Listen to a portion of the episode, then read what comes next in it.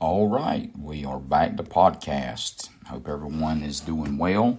You've had a good day in the Lord, and we are thankful uh, for all of His blessings.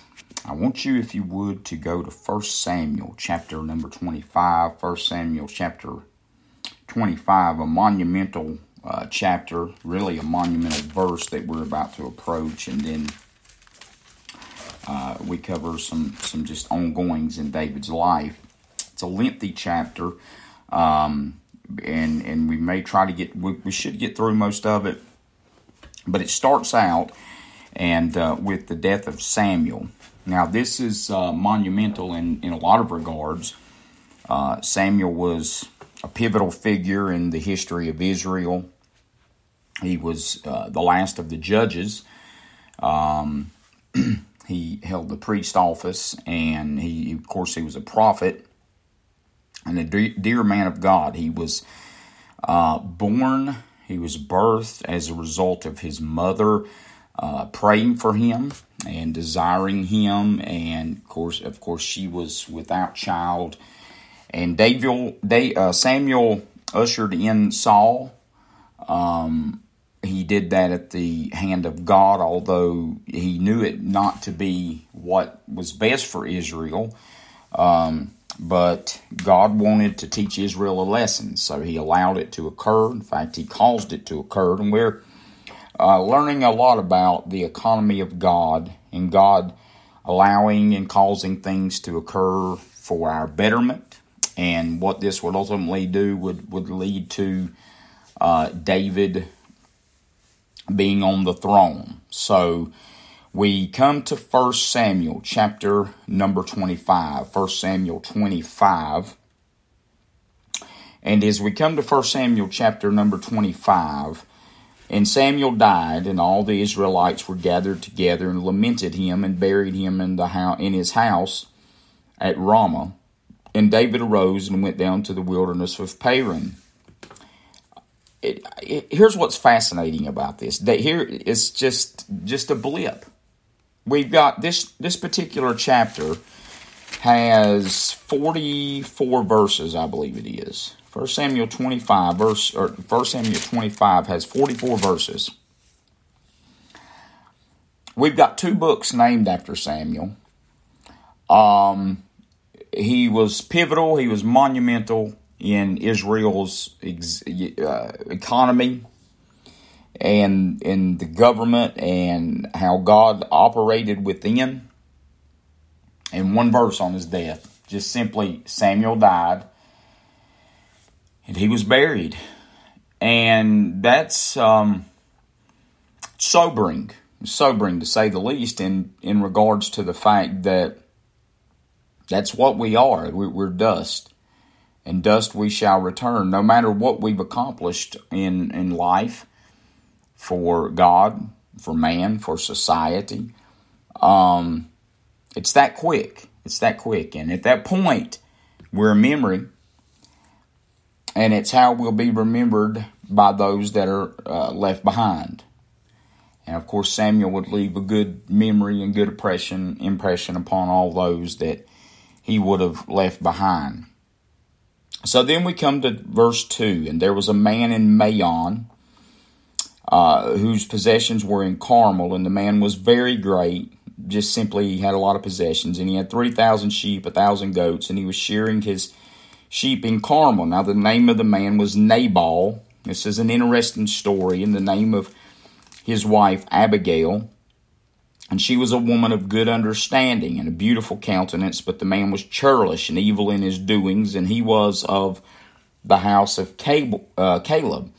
So basically, in this situation, we've got a good woman, a good wife, and we've got a very uh, the Bible calls him churlish, uh, just a just a wicked man, not a good man, um, and he's he's he's a man that uh, we're we're not going to like very much, and I'm going we're going to find it interesting of what his lot is and how things shake out for him. He's got a beautiful wife and a wife. The Bible says of understanding. He's got a good woman, and the Bible says here in verse number 4 David heard in the wilderness that Nabal did shear his sheep. So Nabal's doing some underhanded work. He is uh, basically taking the wool of David's sheep and he's using it for himself. He sheared his sheep, sheared David's sheep. And David sent out ten young men. And David said unto the young men, Get you up to Carmel and go to Nabal and greet him in my name. And thus shall you say to him that liveth in prosperity, Peace be both to thee, and to peace be to thine house, and peace be unto all that thou hast. And now I have heard that thou hast shearers. Now thy shepherds which were with us, we hurt them not, neither was there aught missing unto them, all the while they were in Carmel. Ask the young men, and they will show thee. Wherefore let the young men find favor in thine eyes, for we come in a good day. Give, I pray thee, whatsoever cometh to thine hand, unto the servants, and to thy son David. And when David's young men came, they spake to Nabal, according to all those words in the name of David, and, ceased. So David's wanting peace. David's seeking peace with this man. He's this man has happened upon his path. Uh, this is noteworthy. The providential hand of God, how this man crosses the path of David. He does so by stealing from him, by, by stealing the, the wool from his sheep. And Nabal, and so David wants peace. David comes in peace. David could easily kill him, he could easily smite him. He's the king, uh, or the coming king. But he doesn't do so. And uh, the Bible says in verse 10, And Nabal answered David's servants and said, Who is David? Who is the son of Jesse? There may be there be many servants nowadays that break away every man from his master. Shall I then take my bread and my water and my flesh that I have killed for my shearers and give it unto men, whom I know not whence they be? So David's young men turned their way and went again and came and told him all these sayings. And David said unto his men, Gird ye on every man his sword. They girded on every man his sword, and David also girded on his sword. And there went up after David about 400 men, 200 abode by the stuff. So basically, what's going on here is an old fashioned uh, livestock stealing, livestock thievery. He has sheared the sheep of David, Nabal has. And as he's done so, David wants peace. He, he's not looking for a fight. David's certainly not one to run from a fight, but he's not he's not looking for one. And so um, David sends his men in peace, but he is, you know, he's letting him know, you know, this is this is what occurred, this is the fallout, this is what happened. And Nabal's very disrespectful. The Bible's already called him a churlish man. Um, he's a man with a good wife, a beautiful wife, but he is churlish. And uh, he he's not respectful of David. He said, "Who was David? Who's the son of Jesse?" There's a lot of people nowadays. It's funny how you use that phrase, and so he he honors or, or uh, garners no respect towards David.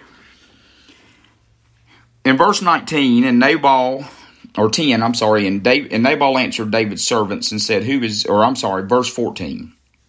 But one of the young men told Abigail, Nabal's wife, saying, Behold, David sent messengers out of the wilderness to salute our master, and he railed on them.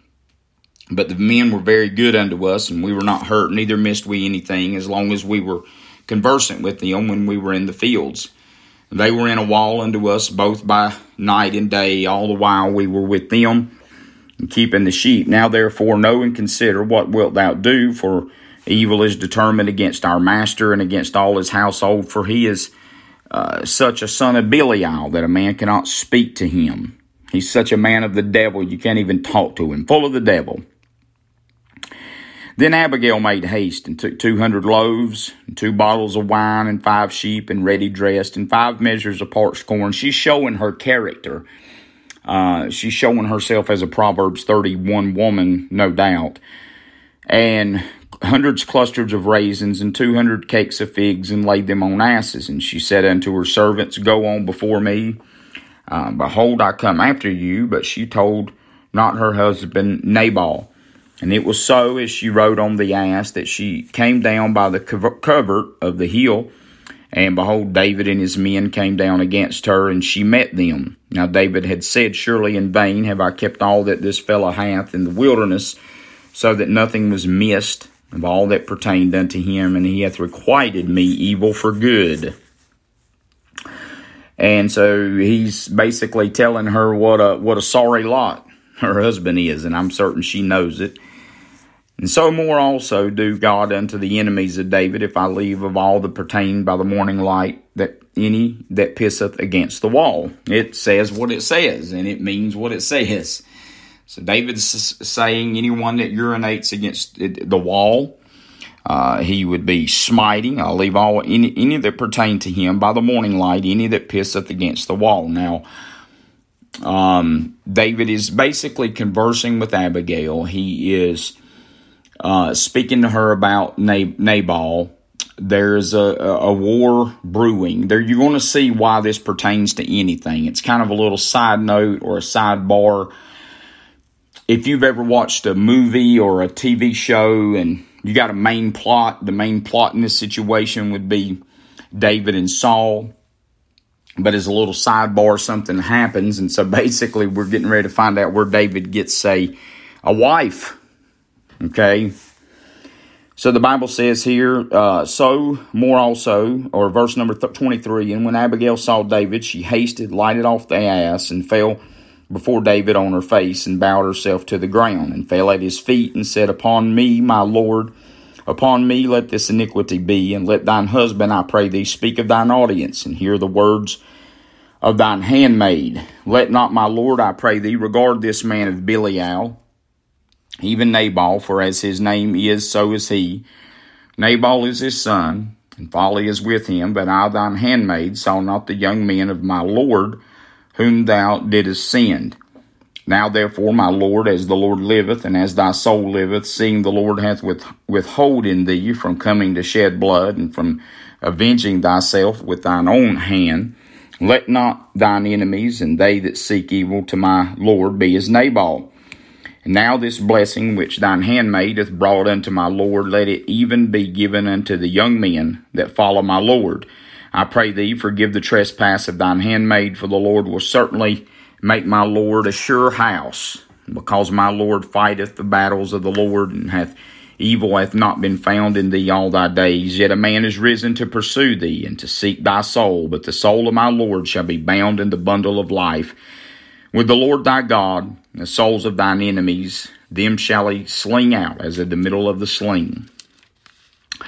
So look at verse 29. To be bound in the bundle of life with the Lord is still true today. In other words, it's saying that those who are Christians, when we accept the Lord Jesus Christ as our Savior, He gives His, His own life. That's a great verse. It's a great descriptive term uh, bound in the bundle of life with the Lord thy God. That's wonderful.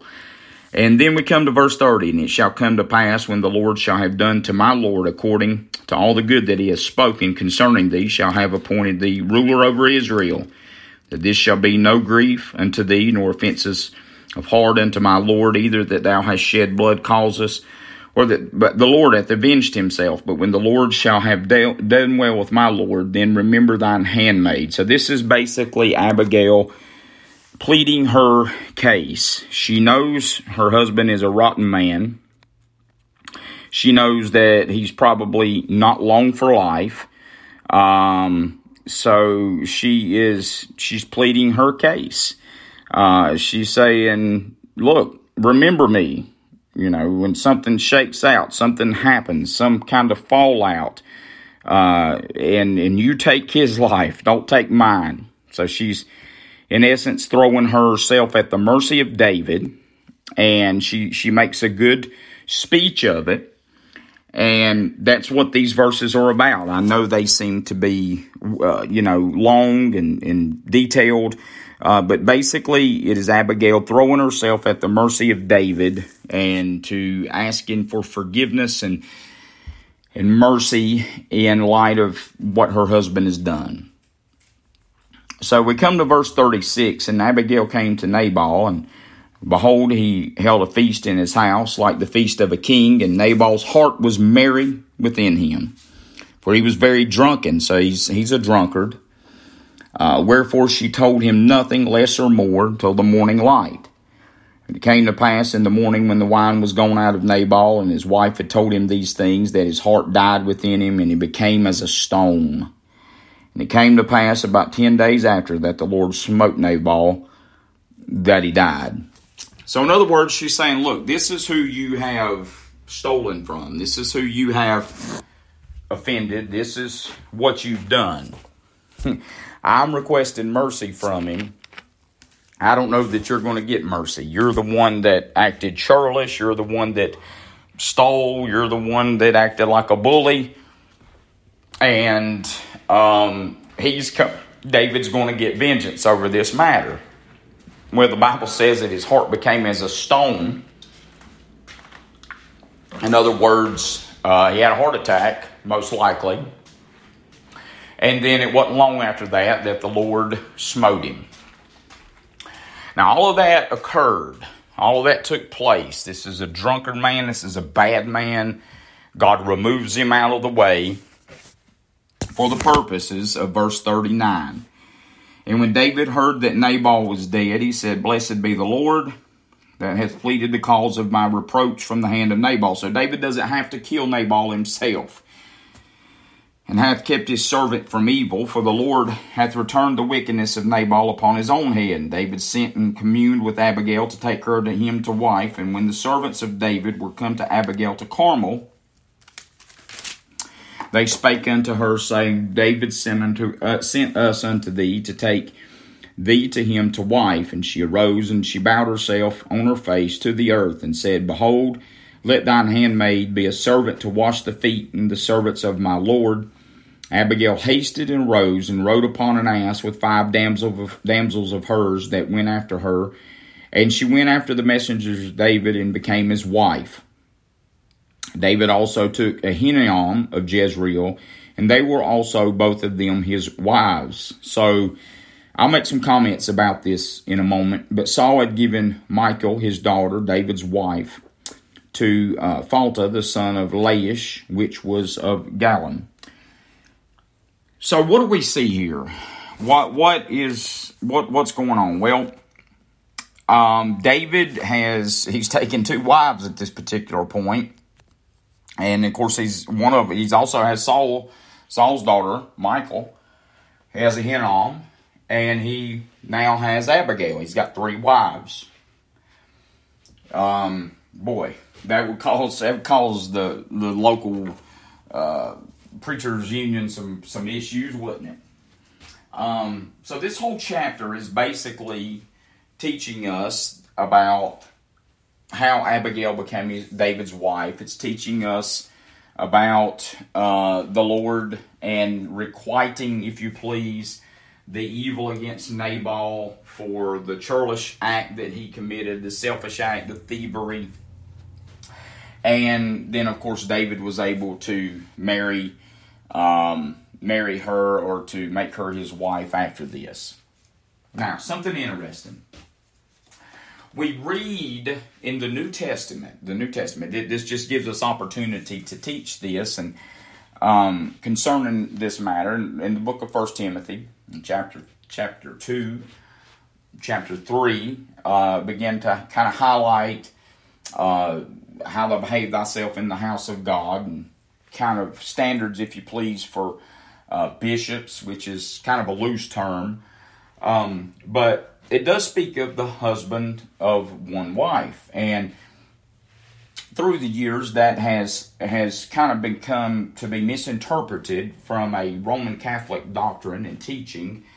Uh, of course, you know the Catholics teach that you can't be married, and the Bible teaches that anyone that teaches that you can't be married and you don't eat meat, that you're teaching a doctrine of devils. But the whole husband of one wife issue uh, that you read about would hearken us back to David as an example. For you see, David was multiplying wives. David was having many wives. In fact, that is that is that's the the Jewish way at this particular time. That's the custom. Okay, and so when when Christianity became became not a re- religion as as much as a relationship, but when Christianity began to spread at the death, the burial, and the resurrection of Christ, and the church began to be established, you must remember that it began with folks of, of the Hebrew race, of the Jewish nation, Israelites. And so, as it did so, you had all these Old Testament customs. Solomon had multiplied wives ten times that of David. And of course, David, we see in this instance, is doing so as well. So, when Paul is laying forth the standards of a church, he was trying to convey to Timothy look, it's not going to be a good thing if you've got two, three, four, five, six, seven wives. Okay? That, that's what he's meaning. He's not teaching like and we any everybody listens listening knows my situation and knows what's occurred. He's not teaching that a, a man who's divorced cannot remarry and and even serve God and minister and teach and preach. He's not teaching that whatsoever. That's not the context of this. Okay? In fact, God, Paul also addresses this same matter in 1 Corinthians 6, in which we will get into even deeper when we're studying that. But what he's teaching is that you don't need two and three and four and five and six at a time, how awful that would be. Okay? And so you've got to, we, we look at the scriptures too often under an Americanized viewpoint. And in America, you know, you you we don't we don't have typically two and three wives at a time. You you do see people get married and divorced and remarried and so forth, and there are biblical calls for for all of that. You you do have biblical reasons that you'll see, and uh, we we will probably highlight them when we go into First Corinthians. But that's our American viewpoint. So we don't look at, we don't multiply several wives at a time. Typically, if you've remarried, you have one at a time. Okay? And so we when we approach the scriptures as Americans, that's how we look at it. But we've got to remember and put ourselves in the context of this book. This book is a Jewish book, especially in the Old Testament teaching us the history and the nation of the Jews. And so when Dave, when Paul teaches Timothy in First Timothy to that a bishop should have be the husband of one wife, he's saying, look, it's not good that he has two, three, four, five wives, and he's meaning the multiplication of wives like David, not a marriage and divorce issue, where a man has another single wife. He has another wife and it's one wife. Okay? In essence, one at a time. So, this kind of gives us the opportunity to teach that and to answer that question because it poses it in scriptures. So, where we are, we're at a transitional place in 1 Samuel chapter number 26 or 25. And that is, it shows us what God deals does with Nabal, Nabal and David brings Abigail to be his wife and it's almost like just a little sidebar in Scripture. And then we go back to 1 Samuel chapter 26. And as we do so, we see the saga again with David and with Saul. And so let's go there. Let's let's uh, let's go into that a little bit. We've got a little bit of time and so I want to open this up and get back on course Verse number 1 of 1 Samuel 26 And the Ziphites came unto Saul to Gibeah, saying, Doth not David hide himself in the hill of Halakah, which is before Jeshimon? Then Saul arose and went down to the wilderness of Ziph, having 3,000 chosen men of Israel with him to seek David in the wilderness of Ziph. And Saul pitched in the hill of Halakah, which is before Jeshimon, by the way, but David abode in the wilderness, and he saw that Saul came after him into the wilderness. And David therefore sent out spies and understood that Saul was come in very deed. And David arose and came to the place where Saul had pitched, And David beheld the place where Saul lay, and Abner the son of Ner, the captain of the host, and Saul lay in the trench, and the people pitched round about him. Then David and then answered David and said to Ahimelech the Hittite and to Abishai the son of Zeruiah, brother to Joab. Remember that situation, Abishai being the brother of Joab, saying, Who will go down with me to Saul to the camp? And Abishai said, I will go down with thee. We all need a man in our lives. We need people, friends by our side like Abishai. Abishai said, I'll go down with thee. So David and Abishai came to the people by night, and behold, Saul lay sleeping within the trench, and his spear stuck in the ground at his holster, or at his bolster. But Abner and the people lay round about him. Then said Abishai to David, God hath delivered thine enemy into thine hand this day. Now therefore let me smite him, I pray thee, with the spear, even to the earth at once, and I will not smite him the second time. He said, I won't have to do it again, David. You let me do it and that'll be all you'll need.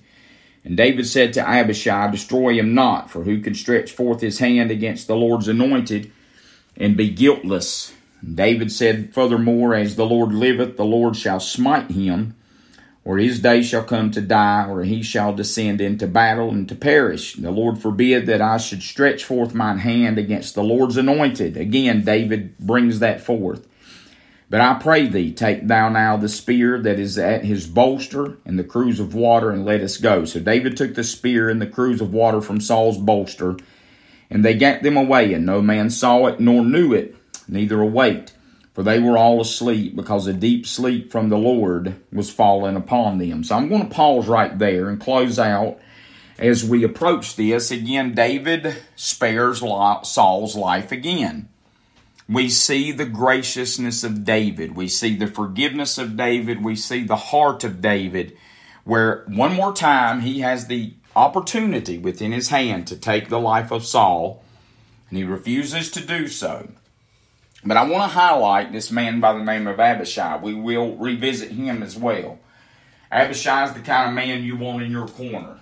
Abishai says, Let me smite him. Let me cut his head off. Let me uh, smite him to the ground with my spear. I won't even have to do it twice. I'll kill him the first time, David.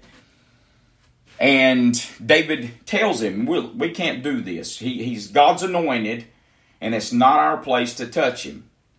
But be that as it may, I thank God for people that are by your side, people that are faithful, people that are willing to rise up, stand up, help, and defend your honor and defend the honor of God and what God wants men like Abishai. This has been 1 Samuel chapter 25 and half of 26. Next time we will pick up in 1 Samuel 26 and 13. Hope you've had a great day. I love each one of you, good night.